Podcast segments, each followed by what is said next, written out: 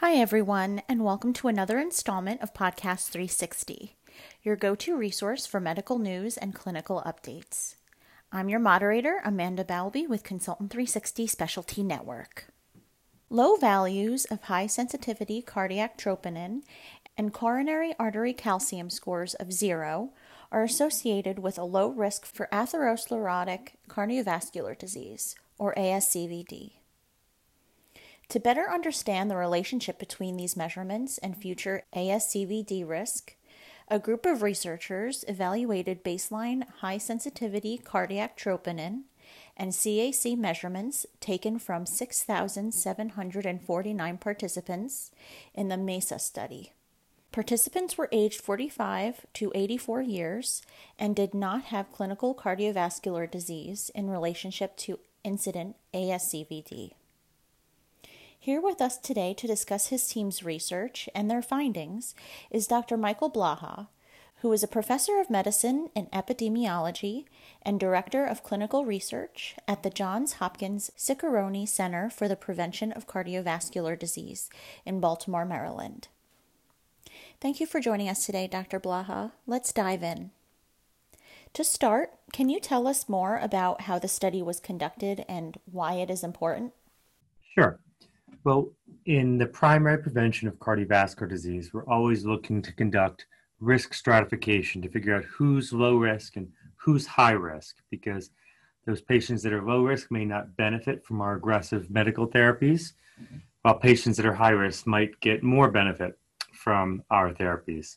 So, this is a study of risk stratification in middle aged to older adults, but mean age of about 60 and this is from the multi-ethnic study of atherosclerosis, where there's baseline measures of cardiac troponin, of course, serum marker, and coronary artery calcium, which is derived from a cardiac gated CT scan. And really, the thinking here was to figure out how each marker performed, the troponin and the calcium score for risk prediction, and how they performed together, with a distinct emphasis on low values of each marker, undetectable troponin values, and calcium scores of zero, and to what degree those can discriminate patients that are actually low risk patients. Mm-hmm, absolutely. Your analysis found that detectable CAC and detectable high sensitivity cardiac troponin was associated with higher rates of ASCVD compared to undetectable levels. Did any of these findings surprise you? I don't think it'll surprise anyone that higher levels of troponin and higher levels of calcium scores predict risk. In fact, these tests are quite familiar to most clinicians and routinely used to identify higher risk patients. However, what's not as well known, or perhaps not as often used by clinicians, is these risk markers as so called negative risk factors, as markers that drive down a patient's risk compared to what you would have been expecting before the test was done. On the converse, while the troponin and the calcium score both predicted risk well, what was also notable is that undetectable levels of troponin or calcium scores of zero also predicted extremely low risk states. Calcium score and undetectable troponins were associated with event rates that were lower than the usual threshold considered for, let's say, statin benefit or aspirin benefit in primary prevention. So the study would suggest that the event rates in patients with undetectable troponin or calcium scores of zero are below which we'd expect there to be a net benefit of preventative pharmacotherapy. But what's notable also is that when you do a two by two crosstab of these markers, patients who had both undetectable troponin and a calcium score of zero had the lowest event rates on the order of two or three percent over 10 years, which is very low. So it shows that these markers are both good independent negative risk factors and when combined can identify very low risk patients. Mm-hmm, absolutely. And how might your findings impact clinical practice and how ASCVD can be prevented in the future? Well, we're all looking ways to make preventive practice more precision based. There's strategies that you can apply at the whole population level, but many times we're looking for therapies that are targeted at high risk individuals so we can spare low risk individuals the same level of aggressive therapy. Now, in the guidelines, the ACC, AHA, prevention guidelines, the calcium score is already in there as a 2A recommendation for patients with borderline to intermediate risk. And specific notes that when the calcium score is zero, for example, that you can defer, postpone, or withdraw therapy in select patients. So what's new here is that the troponin could also be used in a similar way. This is the high sensitivity modern troponin assay. And if the high sensitivity troponin assay is undetectable, maybe also you can consider being less aggressive with therapy. And if you use these two markers together, we can come up with a more precision pattern here, where if you're negative on both markers, you're a relatively low risk patient. But also, if you're high on both markers, you're a very, very high risk patient. And if you're discordant, you're somewhere in between. So we can pinpoint with these two markers patients that are very high risk and patients that are very low risk, that are clearly above or clearly below what we think are preventative therapy thresholds for benefit. So what's new here is that we might be pointing to a future of using these two markers together in future guidelines. And what is the overall key take home message from your study? The key take home is that we're getting better with risk prediction over time, and really the combination of the best serum biomarker of vulnerability, troponin, and the best marker of atherosclerosis burden, the calcium score, together can do wonders for risk prediction on top of the pooled cohort equations. So I think we're pointing towards more of a future where we're going to be more precise with our therapies, not just statins and aspirin, but other more aggressive, expensive preventive therapies can be targeted at the right patients who maybe have abnormal values of troponin and high calcium scores in primary prevention. We're going to be more conservative and lifestyle based in patients who are very low risk rather than a treat all approach where we treat everyone, for example, with the statin or an aspirin. We can be focused.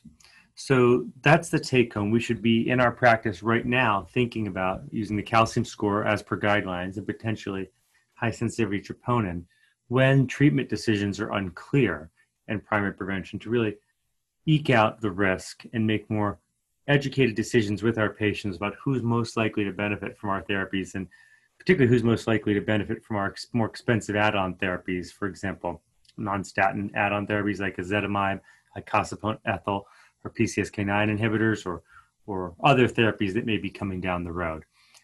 I think that's intriguing. I think also uh, what we're going to see in the future is more emphasis on risk prediction in older adults, where in the past we might not have done risk prediction. I think that troponins and calcium scores might be particularly valuable in patients even over the age of 60 or 70.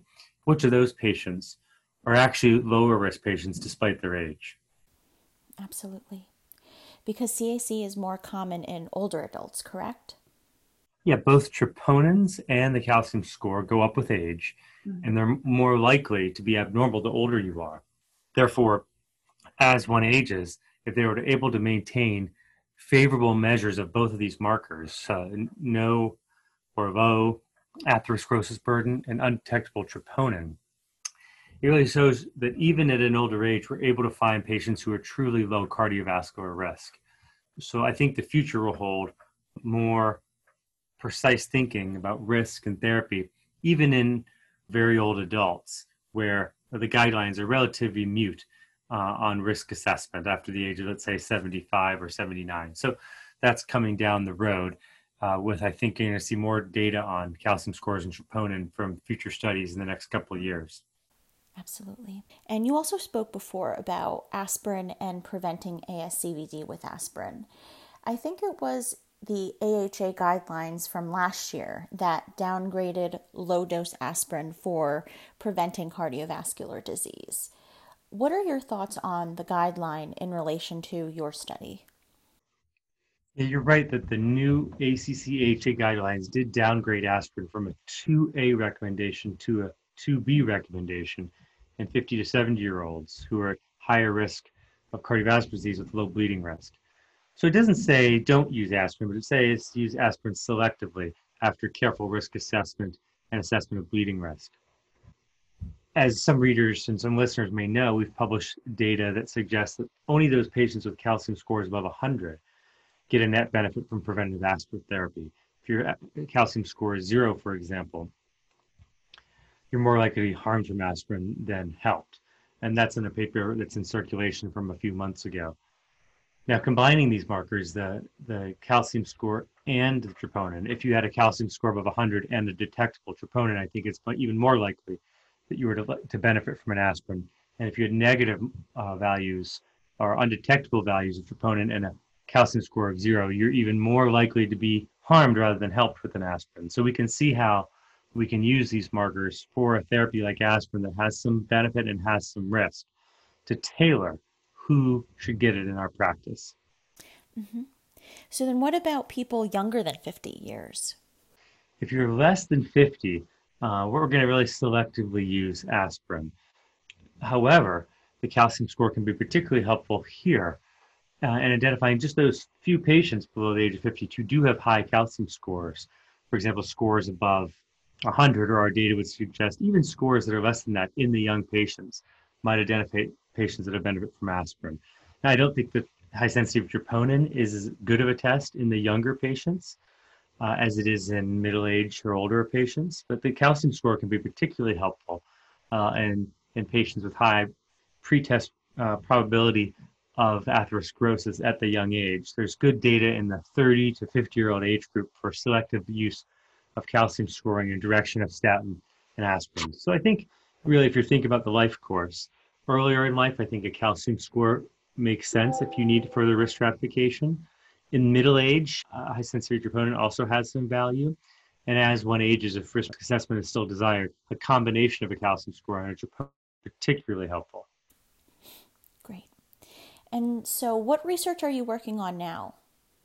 Yeah, I think the next step after this study, which shows that the troponin and the calcium score predict risk well, is to actually show if they can de- identify patients who will get benefit from preventative therapy.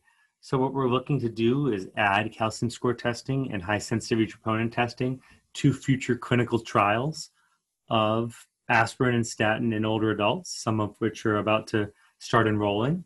If we have those measures of troponin and calcium score at baseline, then at the end of the trial, we can look back and say who benefited from aspirin and who benefited from statin at an older age. And could we have predicted that or sharpened that by use of these biomarkers? So if these measures are measured in a, in a blinded way at the beginning of a study, it'll provide immense insight at the end of the study about who actually benefited. So that's what we're working on next, translating this directly to the bedside, figuring out how these tests can be used to derive who gets the most benefit from these preventive therapies in a randomized clinical trial. Great. We'll definitely keep an eye out for that research as well. Thank you so much for joining me today and answering all my questions. It's my pleasure to join your podcast and talk about our new study.